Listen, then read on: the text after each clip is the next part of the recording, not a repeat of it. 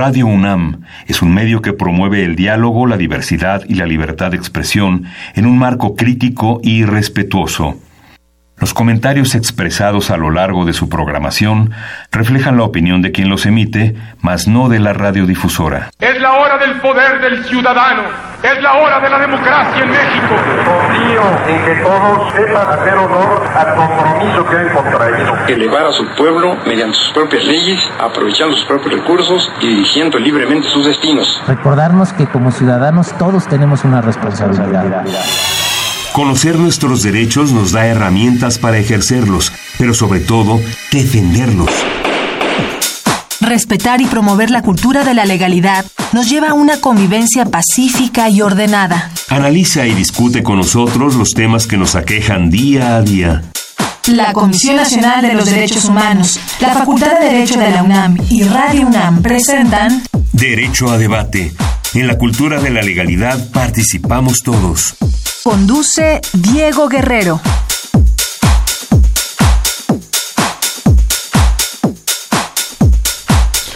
Hola, ¿qué tal? Muy buenas tardes. Bienvenidos a Derecho a Debate. En la cultura de la legalidad participamos todos. Mi nombre es Diego Guerrero y como cada martes les agradecemos que nos sintonicen por el 96.1 FM Radio UNAM. El día de hoy me acompaña en la conducción Jorge Arias López, quien es estudiante de la Facultad de Derecho de la Universidad Nacional Autónoma de México, la esencia de nuestra universidad, sus estudiantes. Un placer tenerte el día de hoy aquí, Jorge.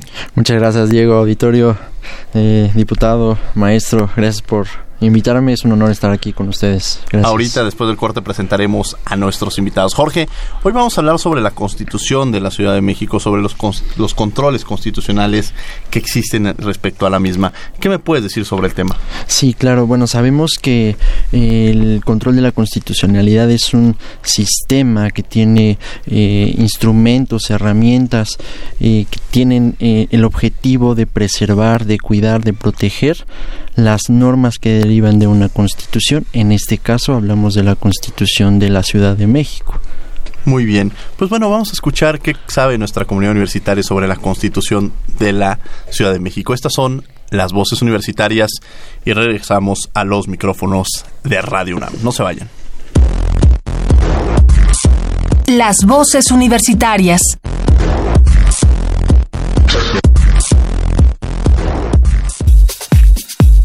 ¿Conoces la constitución política de la Ciudad de México? No, no la conozco. Bueno, sí sé que tenemos constitución, exactamente no la conozco, no la he leído, pero eh, sí sé que hay una constitución de la Ciudad de México. Eh, no estoy enterado del todo, solo eh, conocí el proceso cuando, cuando se escribió, supe que incluso algunos actores buscaron o intentaron involucrarse en la redacción del documento. Um, sí conozco la constitución política de la Ciudad de México. Supongo que ayuda a regular todas las cuestiones administrativas también, ¿no? Dentro de. Sin embargo, necesitamos más difusión de, de la misma, porque si tú sales a la calle este, y le preguntas a alguien, probablemente no va a tener conocimiento de la misma. Entonces, pues como todo, ¿no? Es buena idea tener los documentos, pero pues hace falta difusión.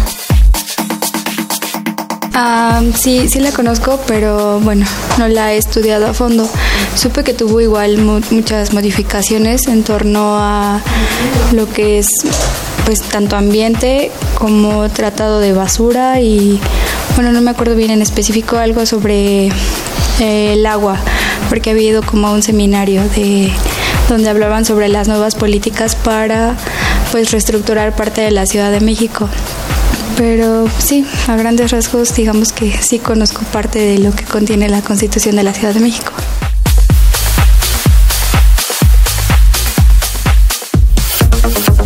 Escuchas Derecho a Debate. Llámanos al 55 36 43 39. Derecho a Debate.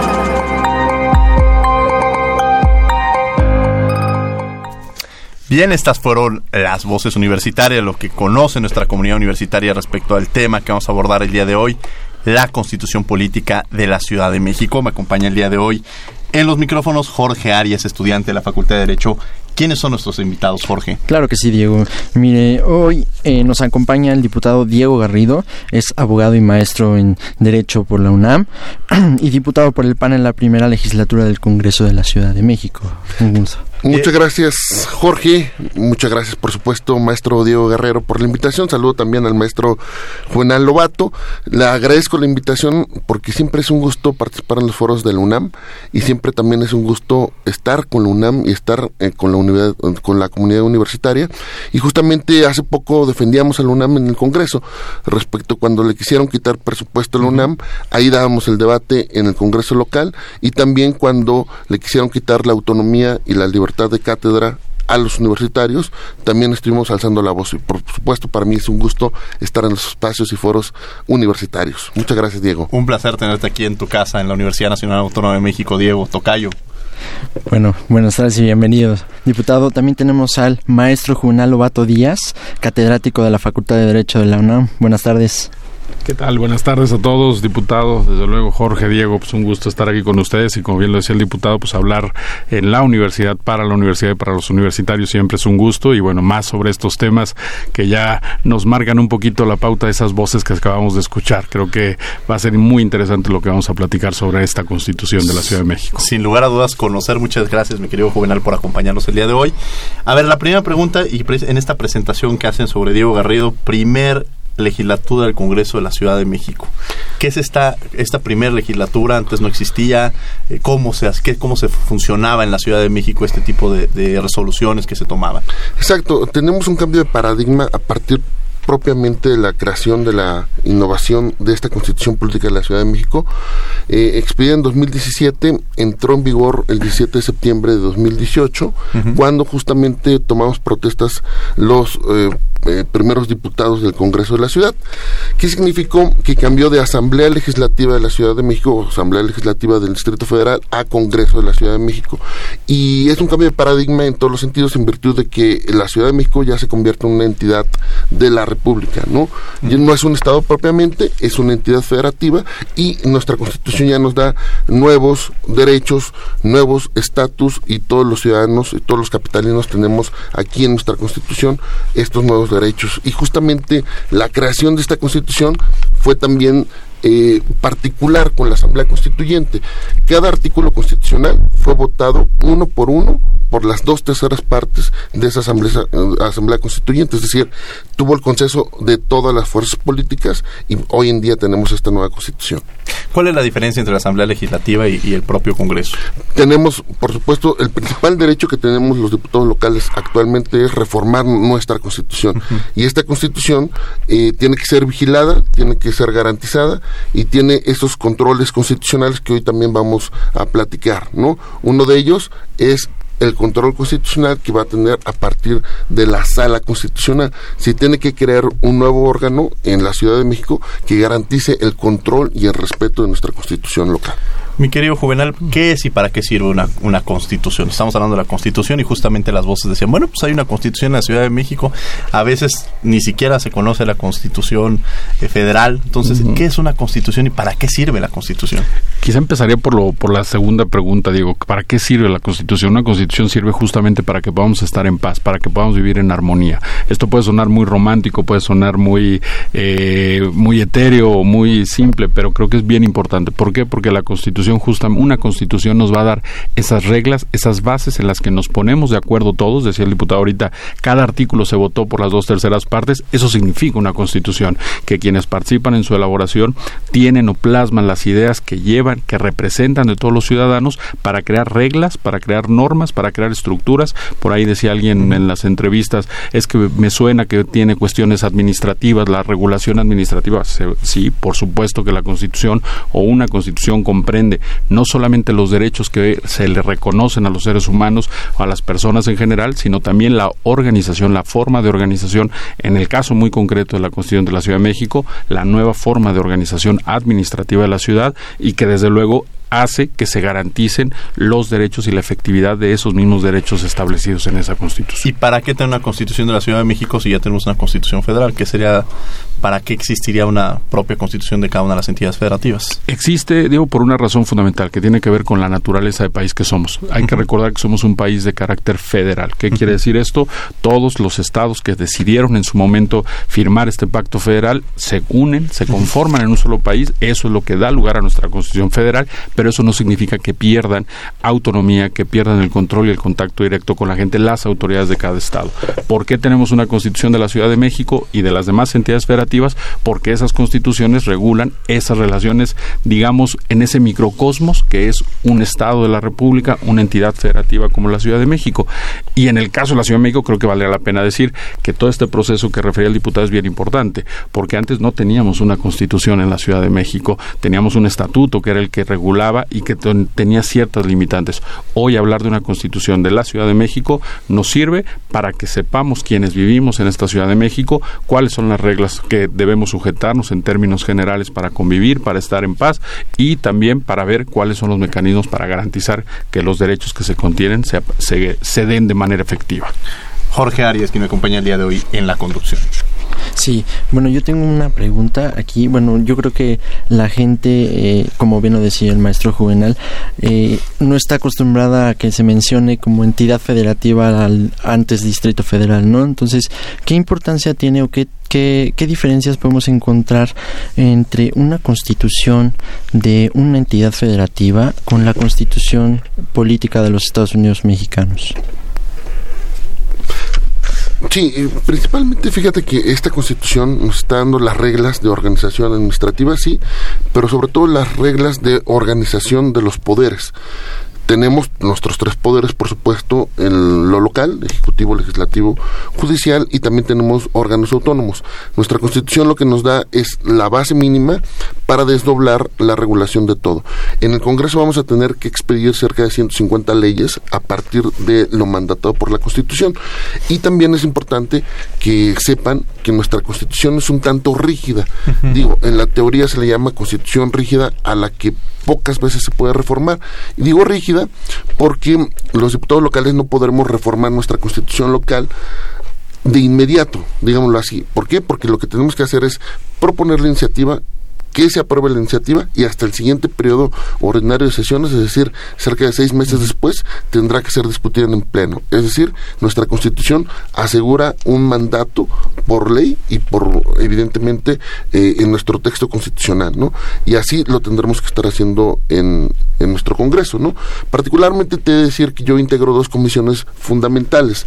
Integro la Comisión de Puntos Constitucionales y la Comisión de Justicia. Soy secretario de las reformas constitucionales. Sobre todo en el tema de eh, la Comisión de Justicia, tendremos que nombrar esta nueva sala constitucional que les hablaba hace un momento. Esta sala constitucional se integrará por siete magistrados, propuestos por el Tribunal Superior de Justicia, por el Pleno del Tribunal, y estará integrado paritariamente, es decir, cuatro mujeres, tres hombres, o cuatro hombres, tres mujeres, y tendrá que entrar en vigor, según nuestra Constitución actual lo dice, el 31 y demás medidas que tendremos que aplicar para que se integre esta sala constitucional. Es la Constitución eh, que requería la Ciudad de México es una constitución progresista, es una constitución ideal para la Ciudad de México o podríamos encontrarle que le faltó o que realmente ese es el, eh, Es una constitución muy ambiciosa, muy progresista, y por supuesto garantista, ¿no? Es de avanzada esta constitución. Uno de los temas que le importa al auditorio y que lo quiero comentar es un sistema de nueva tipo de impugnaciones locales. Por ejemplo, tendremos una acción de protección efectiva de derechos en donde cualquier ciudadano podrá ir en un futuro a cualquier juzgado de tutela de las alcaldías, que se tiene que crear juzgados de tutela en cada una de las alcaldías. y ya no son delegaciones, ahora tenemos alcaldías. Ahora tenemos alcaldías, efectivamente, y en cada alcaldía el Consejo de la Cultura local tendrá que crear un juzgado de tutela. Y en esos juzgados de tutela se tendrá que aplicar y resolver esta acción de protección efectiva de derechos, que es cualquier ciudadano, si no tiene una resolución, si no tiene una respuesta de la autoridad, it podrá aplicarlo para ir a reclamar a que le den una respuesta a la autoridad local. Ahora una constitución progresista, una constitución garantista. ¿Qué pasa si me dicen que habla la constitución sobre el derecho al agua y que me lo tienen que... o sea, ¿Cómo logramos garantizar esos derechos que, como decían, idealmente los tenemos en la constitución y además son exigibles? ¿Cómo lo logramos? Por supuesto, y justamente eso es un poco haciendo eco lo que comentaba el diputado. ¿Cómo lo logramos? A través de esos mecanismos legales que nos da la propia constitución para hacerlos efectivos. Mencionaba el diputado la acción de protección de los derechos humanos, pues sin duda es uno de los que me parecen elementos más importantes, la creación de esos juzgados de tutela, la sala constitucional que será la encargada de revisar en esta instancia local lo que resuelvan estos juzgados de tutela. Ese es el mecanismo, Diego. Es decir, la Constitución reconoce los derechos, que es donde viene esta protección amplia, que ahí decía algo bien importante el diputado. Tenemos una base mínima. La Constitución de la Ciudad de México fue más allá. De hecho, recordemos que pasó por un tema de, de revisión constitucional, valga la expresión. La propia Constitución de la Ciudad de México pasó por una revisión constitucional a la luz de la Constitución Federal y la Corte confirmó que muchos de esos derechos que no están reconocidos a lo mejor en la Constitución Federal era válido que lo hiciera la Constitución local. Esos derechos son los que se van a proteger o se van a hacer efectivos a través de los mecanismos de control constitucional. Uno de ellos, ya se mencionó, la acción de protección, está también una acción de inconstitucionalidad, la controversia constitucional, que ahí en un punto, desde una perspectiva un tanto más teórica, habría que simplemente tener mucho cuidado de que no se trata de una invasión, y también la Corte así lo reconoció, de esferas a lo que tenemos a nivel federal, sino que lo que va a decidir la, eh, la sala, en su caso constitucional de la Ciudad de México, va a ser a la luz de lo que establece la propia Constitución de la Ciudad de México. Entonces, tenemos los derechos reconocidos en la Constitución y también tenemos los mecanismos para hacerlo efectivo. Cuando se plasme, me parece que vamos a entrar a una dinámica que fortalecerá lo que en la doctrina conocemos como un constitucionalismo local fuerte, que hoy en día se ha quedado un poco relegado, por no decir que solamente son pocas las entidades federativas que lo han fortalecido de esta manera. La Constitución de la Ciudad de México lo tiene. Ahora, eh, me gustaría preguntarles, hablando ya de los medios de control de la constitucionalidad, como la controversia constitucional, las acciones de constitucionalidad, y estos nuevos que maneja la Constitución de la Ciudad de México, ¿qué trascendencia o qué importancia tiene que eh, estos medios o herramientas de control constitucional este, estén previstas en una constitución cuando hay todavía entidades federativas que en su constitución no está plasmada en sí una, un medio o una herramienta de control como el caso de Aguascalientes o Baja California o Baja California Sur. Pero antes me gustaría, y, y se la voy a aventar a, a, Juvenal porque una vez tuvimos un programa en el que nos tocó hablar sobre ese tema, qué es una acción y qué es una controversia constitucional. Exacto, eso me parece bien importante. Claro, ya regresamos acá con el mecanismo. A ver, una, eh, la acción de inconstitucionalidad, la controversia constitucional para nuestro auditorio, diríamos, dice la autoridad que son medios de control de constitucionalidad, es decir, de vigilar que la constitución se dé de manera efectiva en la realidad, pero con una característica fundamental, abstractos. ¿Qué quiere decir esto? Que quienes los promueven tienen, eh, o quienes promueven este mecanismo, lo hacen con la idea de que la resolución de estos mecanismos permen o vayan y afecten a toda la población. Que esto es algo contrario a lo que sucede con lo que todos hemos seguramente escuchado que es el juicio de amparo. El juicio de amparo es un medio de control de constitucionalidad concreto donde si a mí me afecta una autoridad, yo voy, me quejo ante un juez y viene una resolución en función de lo que haya hecho. La acción de inconstitucionalidad y la controversia de constitucionalidad son promovidas normalmente por actores políticos, por entidades públicas, entidades del propio gobierno, que en el caso de las de la Ciudad de México, el objeto que perseguirán será que todas las disposiciones y todos los actos de gobierno que se den pasen por un análisis de constitucionalidad por a la luz de la Constitución de la Ciudad de México. Es decir, son medios de control que permiten hacer efectivos los derechos establecidos, eh, reconocidos, perdón, en la Constitución de la Ciudad de México. Ya cerrando ese paréntesis, le cedemos la palabra al diputado Diego Garrido. Sí, y es trascendental estos medios de control de la constitucionalidad local porque también permiten que la oposición, en virtud de que en la Ciudad de México tenemos una gran mayoría de Morena y sus aliados en el Congreso, que son 44, suman 44 diputados de 66, y estos medios de control nos permiten a la oposición, a las minorías en la ciudad, controvertir aquellas iniciativas, aquellas reformas que desde nuestra óptica resulten inconstitucionales, resulten contrarias a derecho, resulten en perjuicio de la ciudadanía,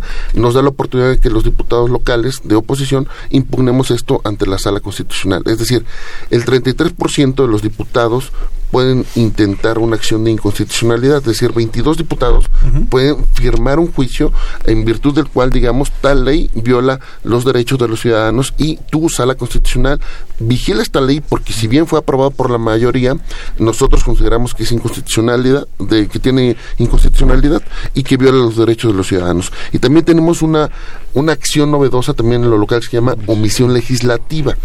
Esta omisión legislativa significa que si no se expide una ley, si la mayoría, porque solamente con mayorías puedes expedir leyes, no realiza lo que mandata la Constitución, o si bien se expide una ley que es contraria también a los mandatos constitucionales de constitucionalidad, nosotros con el 15% de los diputados, es decir, 10 diputados podemos intentar esta omisión legislativa y la, la sala constitucional puede obligar al Congreso a que reforme, a que haga, a que disponga y a que decrete reformas en lo local.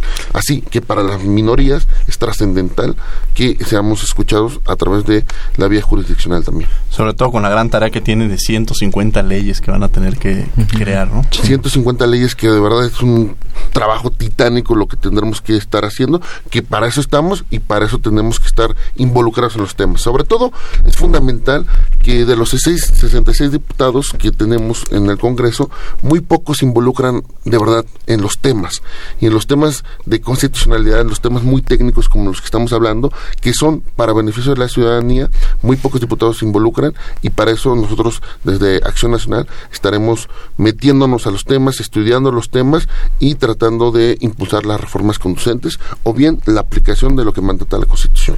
Muy interesante. Bien, vamos a escuchar por tus derechos las noticias más relevantes de la Facultad de Derecho a lo largo de la semana y regresamos a los micrófonos de Radio UNAM. No se vayan. Por tus derechos.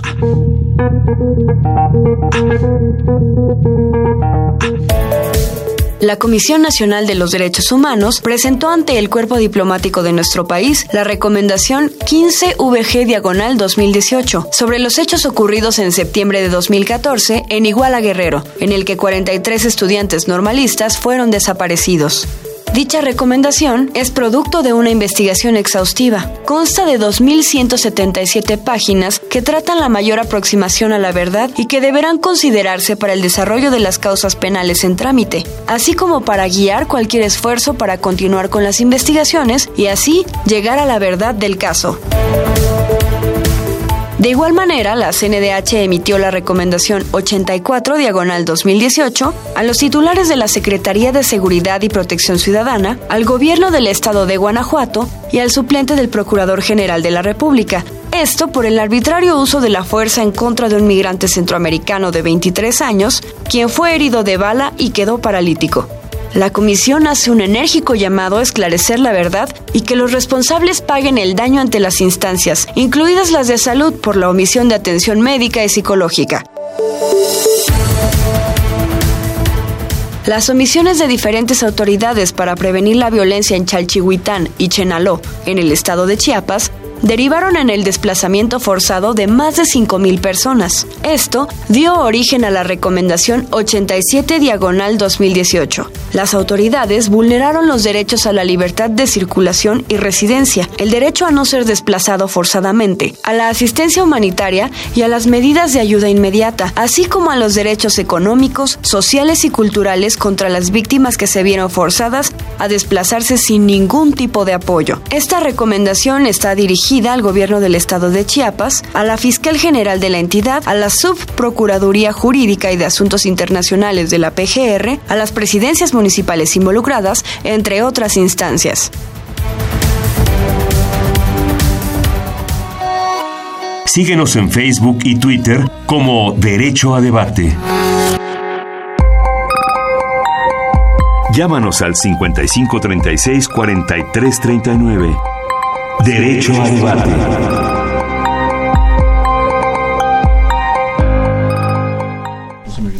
...55 36 43 39 son nuestros teléfonos para que nos hagan las preguntas sobre el tema que estamos abordando el día de hoy, sobre la constitución de la Ciudad de México. El día de hoy me acompaña en la conducción Jorge Arias López, quien es estudiante de la Facultad de Derecho, y tenemos como invitados al maestro diputado Diego Garrido López, eh, que es, quien es el diputado del PAN en el Congreso de la Ciudad de México, y al maestro Juvenal Lobato Díaz, catedrático de la Facultad de Derecho de la Universidad Nacional Autónoma de México, y precisamente en, en un tema tan importante que es precisamente cómo lo regimos en esta Ciudad de México sobre una nueva constitución, con un Congreso con alta responsabilidad al crear 150 leyes, que es una tarea este, inimaginable y, que, y además bajo el proceso que llevan, que las presentarán las iniciativas y después de seis meses este, estarán discutiendo las cosas que generará este, una, una tarea titánica, ¿no? Este Jorge, que nos acompaña el día de hoy, y a quien le cedo el micrófono en esta ocasión. Sí, muchas gracias.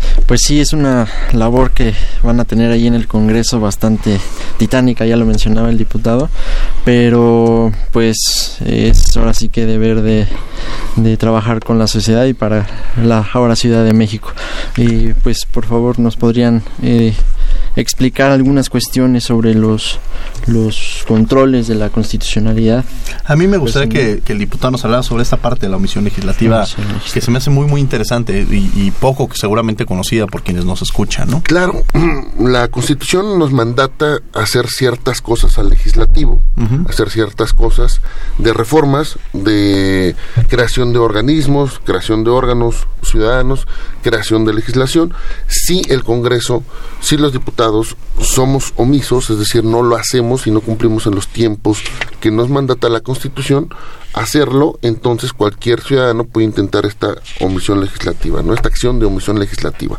Y sobre todo, insisto en el tema de que las minorías tenemos ahorita la posibilidad de acudir a una sede jurisdiccional y decir, si bien nosotros como somos 11 diputados del PAN y queremos aprobar tal ley, la mayoría no la quiere aprobar, entonces oblígalo tú jurisdiccionalmente por una sentencia a que lo haga la mayoría, a que lo haga el Congreso. Y también, si no cumplen las disposiciones legales, las disposiciones constitucionales, nosotros también podemos aplicar esto.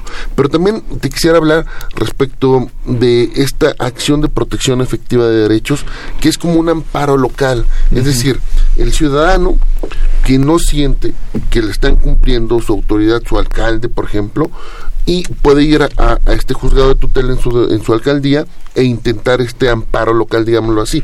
Es un amparito, digamos, local, eh, así se le ha llamado, eh, sin, sin que sea peyorativo, simplemente es una acción de protección efectiva de derechos, donde el ciudadano puede ir, por ejemplo, a decir, tengo un derecho constitucional a la seguridad pública, a la seguridad ciudadana, y aquí en mi colonia están robando todas las casas, me robaron a mí, no hay seguridad, yo intento una acción de protección efectiva de derechos.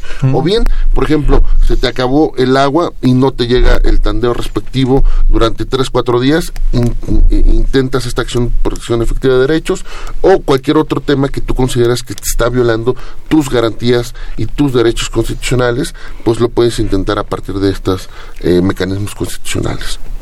Interesante. Ahora, hay un tema ahí que ahorita que hablan sobre las acciones y controversias constitucionales, eh, hubo resistencias de algunos sectores cuando se crea esta constitución de la Ciudad de México, quizá porque se violentaban algunos derechos o quizá porque se llevaban a cabo acciones que correspondían a otro ámbito, puede ser el ámbito federal, eh, y llegan a la Corte, a la Suprema Corte de Justicia de la Nación. ¿En qué consiste esto, Juvenal Bato? Eh, es bien importante lo que dices, porque, a ver, partamos de la base de lo que ya decía el diputado sobre la historia, de por qué llegamos a una constitución de la Ciudad de México, por qué pasamos por un constituyente de la Ciudad de México, por qué hoy hablamos de un Congreso. A ver, cuando se toma esta decisión, que es una decisión política y que se traduce al ámbito jurídico, pues viene justamente toda la elección de estos diputados constituyentes, que seguramente nuestro, nuestro auditorio vio por ahí toda la publicidad de los candidatos que en su momento hicieron, se eligen, votan, hacen, votan esta constitución, como le decía, prácticamente artículo por artículo, y entonces viene un tema donde, y que no, que no es que sea malo, sino al contrario, fortalece el sistema constitucional mexicano a nivel federal,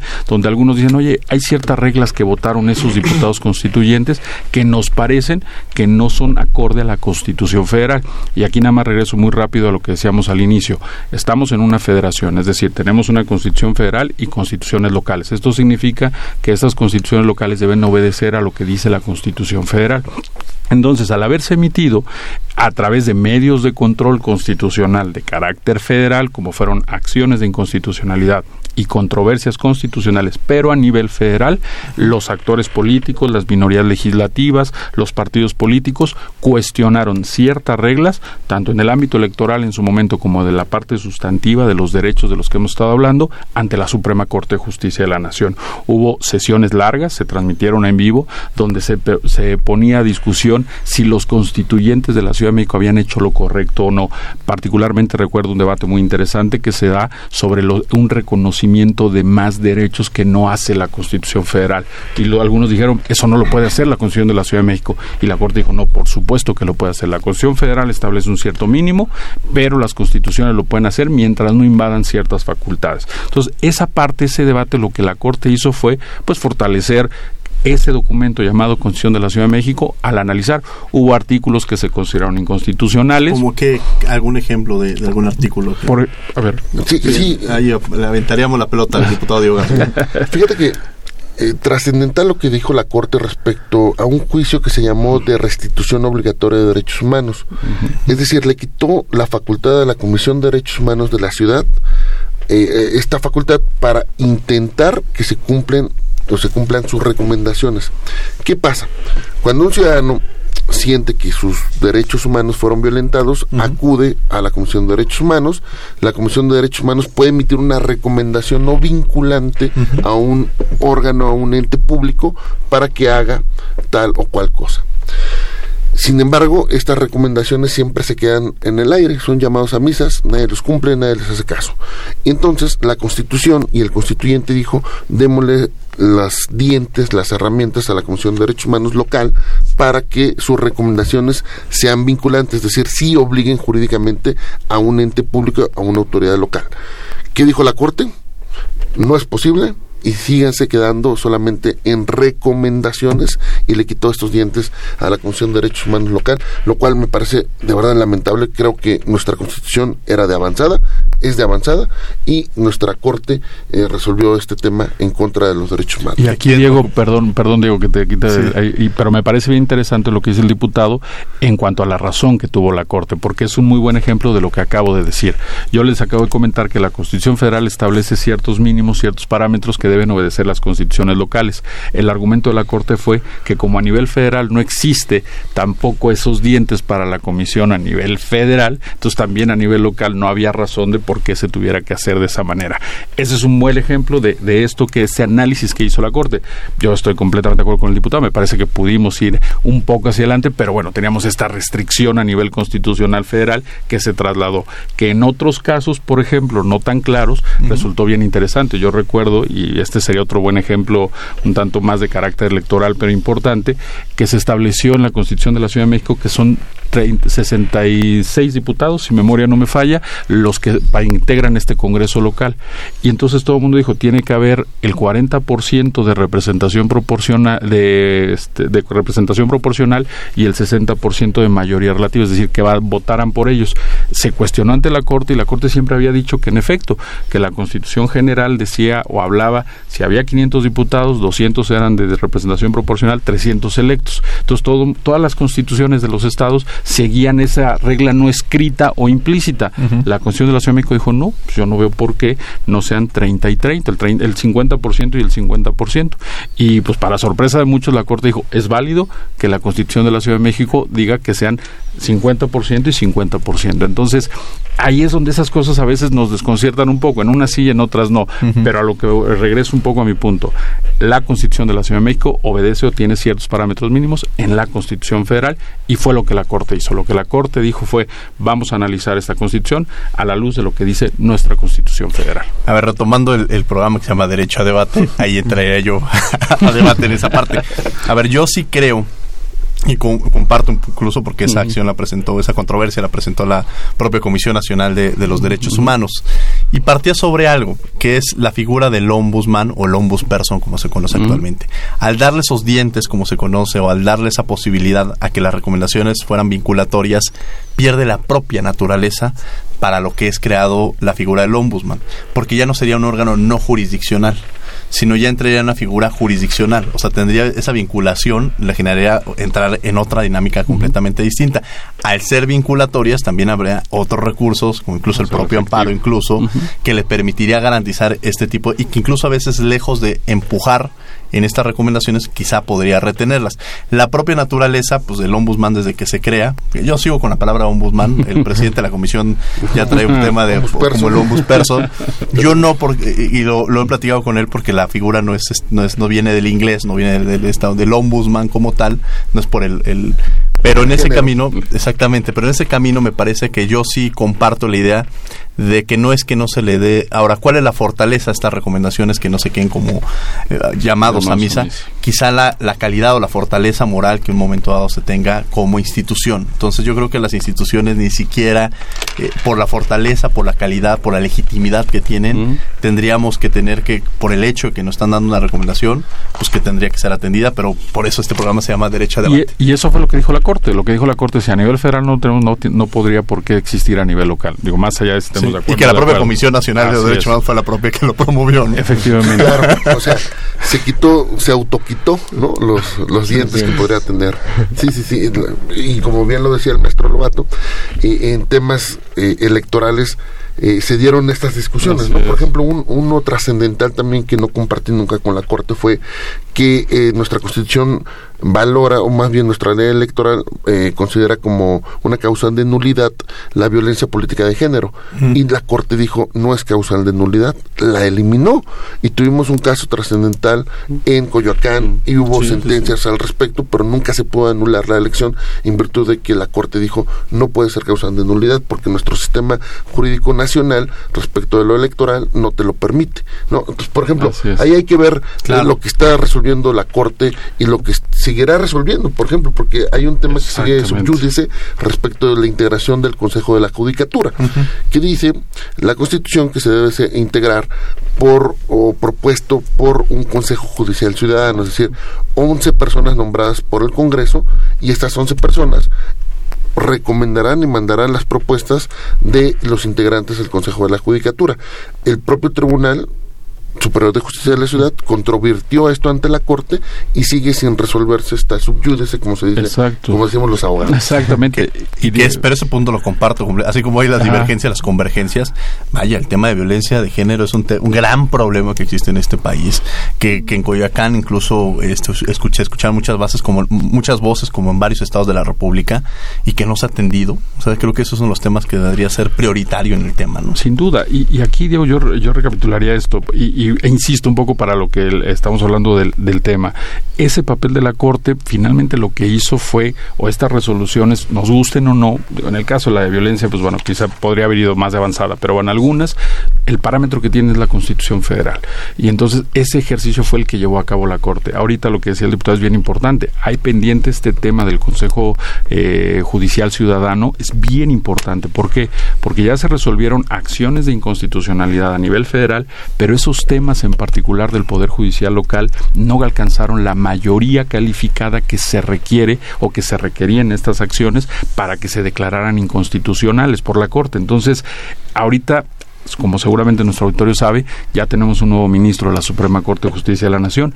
Ese voto puede ser fundamental para ver cómo se va a resolver la controversia constitucional que promovió el Poder Judicial de la Ciudad de México para objetar este llamado Consejo Judicial Ciudadano. Entonces, estos son muy buenos ejemplos de lo que hoy venimos a hablar con ustedes, de los medios de control de constitucionalidad. Son mecanismos que justamente permiten escuchar a las minorías, escuchar a las instituciones públicas, escuchar a los ciudadanos para hacer efectivos los derechos que están. Y va muy de la mano, Diego, uh -huh. el tema de la integración de estos de estos órganos, Consejo Judicial Ciudadano, 11 personas, ciudadanos, honoríficos, uh -huh. sin sueldo, para efectos de nombrar al Consejo de la Judicatura, para efectos de proponer al fiscal general de la Ciudad de México, por ejemplo, o de integración de siete magistrados de la Sala Constitucional y otro tipo de magistraturas que también tendremos que nombrar en el Congreso. Y va muy de la mano respecto, sí, estos controles de constitucionalidad, pero también son controles políticos. ¿Por qué?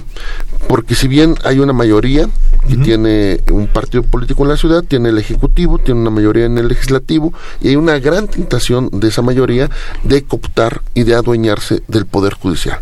Y ya lo vimos en lo federal. Y ya vimos cómo eh, los propios magistrados federales reaccionaron ante la intentona de minar la autonomía del Poder Judicial que tuvo el Ejecutivo Federal en bajarles los sueldos, en minarles su autonomía, en restarle eh, esa autoridad que tiene el Poder Judicial. ¿Por qué?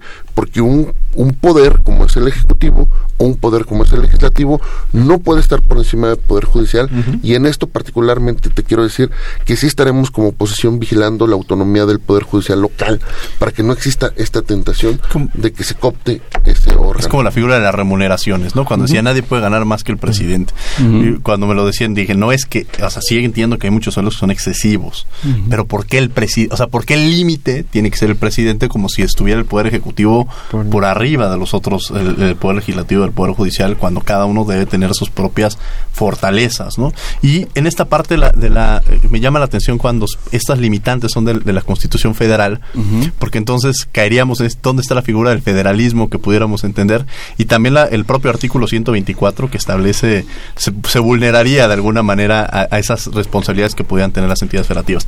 Vamos a escuchar la agenda de la semana que vamos a tener a lo largo de la semana en la Comisión Nacional de los Derechos Humanos y en la Facultad de Derecho y regresamos a los micrófonos de Radio UNAM. No se vayan, que estamos hablando de un tema muy interesante y sobre todo algo que desconocemos muchos, que es la Constitución de la Ciudad de México. Agenda semanal.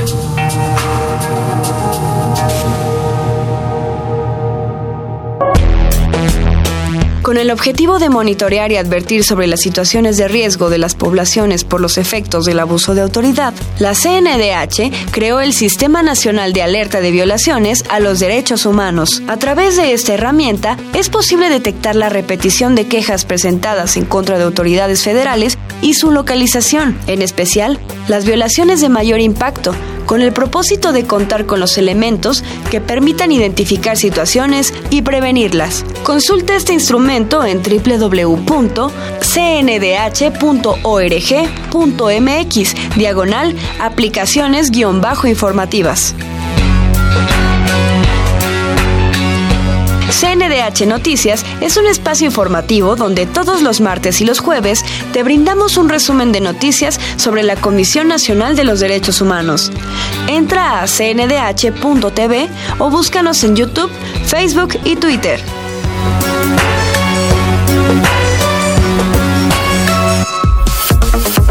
Escuchas Derecho a Debate. Conclusiones en 30. Todavía nos queda más tiempo para seguir hablando sobre la Constitución de la Ciudad de México, así que conclusiones en 30 las, las ampliaremos un poco más, porque además es un tema sumamente interesante y del cual, escuchando estas voces universitarias al inicio del programa, nos, nos, nos lleva a la reflexión de que no se ha logrado permear o que la sociedad entienda que esta constitución existe. Son muchos no saben que existe una, nueva constitución de la ciudad, que tiene una constitución la Ciudad de México. Pocos seguramente saben que incluso ya hay un congreso en la Ciudad de México distinto a esta Asamblea Legislativa del Distrito Federal. Quizá pocos sepan que ya no estamos en las delegaciones, sino tenemos estas Hay una nueva configuración en la Ciudad de México. ¿Cómo lograr que los ciudadanos conozcan, cómo lograr que profundizar el tema de la Constitución, cómo entender que todos, a pesar de que digan no la conocemos, pues tenemos que alinearlos a la misma y mejor aún con estas observaciones o con estas eh, composición de acciones que podemos llevar a cabo para que exigir que estos derechos en la Constitución pues puedan ser llevados a cabo. Diputado Diego Garrido. Sí, dependerá mucho de que las propias autoridades el propio Congreso, los propios diputados también estemos difundiendo las, eh, en principio la Constitución y por supuesto los derechos constitucionales que tienen los ciudadanos, ¿no? ¿Qué implica y qué estamos haciendo desde el grupo parlamentario del PAN? Es hablar con nuestros vecinos cerca de nuestros módulos de atención y orientación de quejas ciudadanas. Estamos platicando con nuestros vecinos, repartiéndoles y entregándoles una copia de nuestra Constitución y explicándoles los derechos que tienen a la mano, ¿no? Si es un cambio de paradigma, es un cambio para bien de todos los ciudadanos.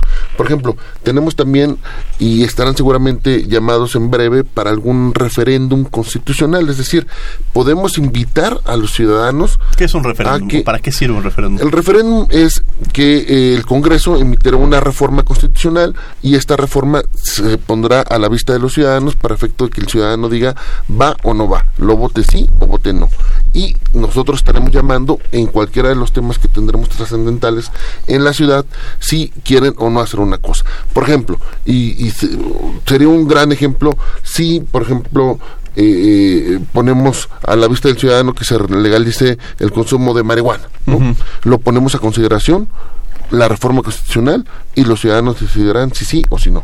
Y ahí es un mecanismo también de control constitucional, por ejemplo, ¿no? Uno de muchos que estaremos difundiendo una democracia más participativa en la que en la que intervengan los eh, los ciudadanos. Y qué mecanismos nos podrían garantizar que sean eh, de forma legítima o de alguna manera certeza que estas este referéndum se lleven a cabo y que no de pronto nos llegue un referéndum que es controlado por otros este, actores en el cual la pregunta puede ser eh, de alguna manera dirigida no sino que realmente logremos garantizar. Justamente por eso criticábamos mucho nosotros desde la oposición las consultas que emitía el presidente de la República, organizadas por quién sabe quién y con resultados de quién sabe quién con todos los votos, ¿no? Sin controles y sin ningún este ámbito de verificación, ¿no? Que lo podría hacer la autoridad electoral.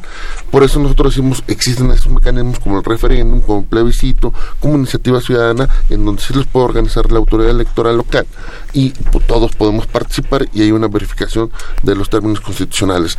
Que la sala constitucional evalúe la pregunta para que no sea tendenciosa, para que no incline una u otra respuesta, ¿no? Como las preguntas de si quieres que se cancele el aeropuerto porque la mafia del poder está robando, sí o no, sí, claro, por supuesto que sí, ¿no? O sea, eh, quieres gasolina y quieres entonces que se construyan 20 refinerías, sí, quiero gasolina, construyanse 20 refinerías, ¿no? O sea, ese tipo de, de encuestas no pueden ser válidas en nuestro ámbito jurídico y en nuestro ámbito de la autoridad electoral también.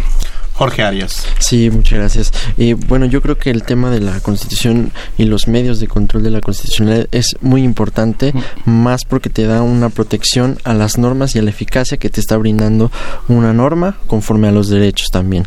Entonces, yo creo que para conclusión, eh, pues sí, dar trascendencia, difusión, sobre todo nosotros que estamos en la facultad, eh, los catedráticos, que difundan lo más que se pueda para que la gente entienda este tipo de instrumentos que tienen y los que cuentan para que puedan también respetarse sus derechos en dado caso de que sean violentados y sepa cómo eh, actuar y a qué tiene eh, beneficio de lo que está mm, eh, trayendo esta, esta nueva constitución que hay como comercial del señor director de la Facultad de Derecho en el nuevo plan de estudio. Bueno, le dejamos a, la palabra a nuestro anterior consejero técnico. Exacto, porque justamente me tocó, hablando de este tema de difusión y como hacer un poco manera de conclusión, justo una de las cosas que hicimos ya en el consejo técnico que acabamos de concluir en la facultad fue la de incluir justamente una materia que se refiere a la constitución de la Ciudad de México. Es decir, esa es una de las formas que del lado de la academia, pues bueno, se hace esta difusión, se hace esta posibilidad de que los estudiantes lo conozcan y que se vuelva un efecto multiplicador, igual como lo decía el diputado, cuando ellos lo hacen desde una perspectiva de su trabajo cotidiano. ¿no? Esa me parece que esa labor de difusión es fundamental. Programas como este, el hecho de que se tengan estas constituciones a la mano, creo que eso ayuda muchísimo. Y hacia allá, esto me lleva a la segunda conclusión que quiero eh, señalar conocer nuestros derechos, conocer lo que dice la Constitución de la Ciudad de México, implica que podamos exigir su cumplimiento. Entonces, esto es bien importante porque si nosotros los conocemos, entonces ahora tendríamos que ver cuáles son esos mecanismos de control constitucional que me permiten hacerlos efectivos. Aquí, y nada más lo quiero recapitular, por además ser el título del, del programa, Hablamos básicamente de los seis que establece la Constitución de la Ciudad de México. Ya el diputado refería al tema del referéndum, que es un tema regulado, no es no va a ser una ocurrencia, está establecido en la Constitución. Dos, la acción de protección de los derechos humanos, que decíamos que es una especie de amparo a nivel local, que un ciudadano cualquiera va a poder hacer eh, promoverlo. La acción de inconstitucionalidad local, la controversia constitucional a nivel local, este eh, esta figura también de la exigencia ante una omisión de parte de las autoridades y desde luego las acciones que también se contemplan en la Constitución de la Ciudad de México de cumplimiento. Si nosotros sabemos que tenemos nuestros derechos, entonces conozcamos también cuáles son los mecanismos jurídicos para hacerlos efectivos. Yo creo que eso es una de las cosas más importantes y que parten justamente también de la difusión de, esta Constitución y que fortalecen, o la idea sería que fortalecieran nuestro federalismo. Ya estaremos en la parte ahora sí de, cerrar algún comentario, diputado Diego Garrido, que le gustaría hacer que no hayamos tocado el programa. Agradecerte, por supuesto, maestro Diego Guerrero, la invitación. Y desde Acción Nacional, en, en, el grupo parlamentario local, estaremos luchando por la autonomía del Poder Judicial. Insisto en que no permitiremos que haya cuotas o cuates de un partido que integran el Poder Judicial. Es lo que nosotros estaremos buscando, principalmente para efecto que el Poder Judicial no se partidice y a partir de que el Poder Judicial sea autónomo, los ciudadanos puedan exigir derechos y pueden intentar estas acciones que ya mencionaba el maestro Lobato para que eh, se protejan sus derechos humanos en la ciudad. Nosotros estaremos atentos de ello y por supuesto impulsando y difundiendo nuestra constitución local. Diego, un placer tenerte el día de hoy aquí en tus micrófonos, en tu casa, aquí en Radio UNAM. Muchas gracias, Diego. Juvenal Lobato. Pues yo nada más eh, reiterar también el agradecimiento, Diego, Jorge, diputado, un gusto platicar de estos temas. Dos, decir que sí es una labor importante la difusión, lo que ya decíamos, cada uno lo hará en nuestra trinchera. Y tres, yo diría, Diego, muy puntual, tenemos el texto de esta constitución, pero todavía falta que se resuelva una controversia constitucional en la Suprema Corte de Justicia de la Nación, justamente que tiene que ver con lo que decía el diputado, que pretende que no se socave ni la autonomía ni la independencia del Poder Judicial local. Me parece que una vez que se resuelva, que se deberá hacer, yo calcularé dos o tres veces a lo máximo, entonces sí, prácticamente tendremos el texto definitivo de la Constitución y a partir de ahí, pues bueno, toda la labor titánica que les tocará a nuestros legisladores y, pues, y desde luego a nosotros, pues conocer nuestros derechos y exigirlos. Juvenal, un placer el día, el día de hoy aquí en, en Radio Nava. Gracias. Jorge, unos 30 segundos. Sí, muchas gracias. Pues primero que nada, gracias por la invitación. Y sí, eh, lo principal sería darle difusión a, esta, este documento importante y conocerlo para poder exigirlo más adelante.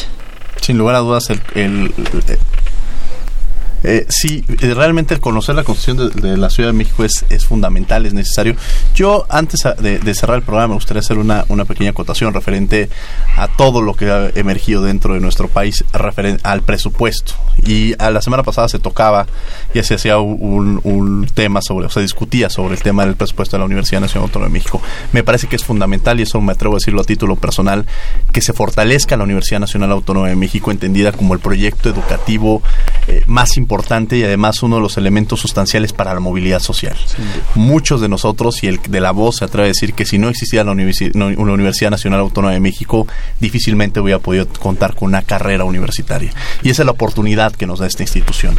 Entonces, siempre seré promotor y siempre creeré, y estoy convencido de que probablemente en algunos casos se presenten vicios, pero no podemos generalizar esos vicios en la grandeza que tiene una universidad que cuenta con 350 mil alumnos y que les da la oportunidad de cambiar su posición económica, social y cultural. Entonces siempre eh, quería ocupar unos breves minutos para fortalecer y convencido, y de lo que decía incluso al inicio el diputado, que la Universidad Nacional Autónoma de México es el proyecto, uno de los proyectos más importantes que tiene este país. Ahora sí les daría 20 segundos. Muchas gracias, mi querido Juvenal.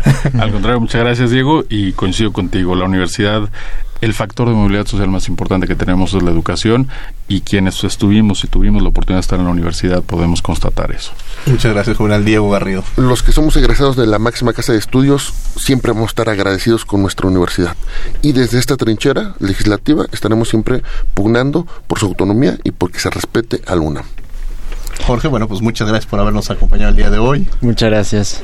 Agradecemos eh, a la Comisión Nacional de los Derechos Humanos, a la Facultad de Derecho de Radio UNAM, en los controles técnicos Agustín Mulía, en la asistencia Angélica Salazar, Elias Hurtado, Jocelyn Rodríguez, Lorena Redondo, Gustavo Ortiz, redacción y voz de las notas, Ana Salazar, redes sociales, Francisco Méndez, en la producción Paco Ángeles. No olviden que nos escuchamos de ley todos los martes. Esto fue Derecho a Debate. Esto fue Derecho a Debate. En la cultura de la legalidad participamos todos.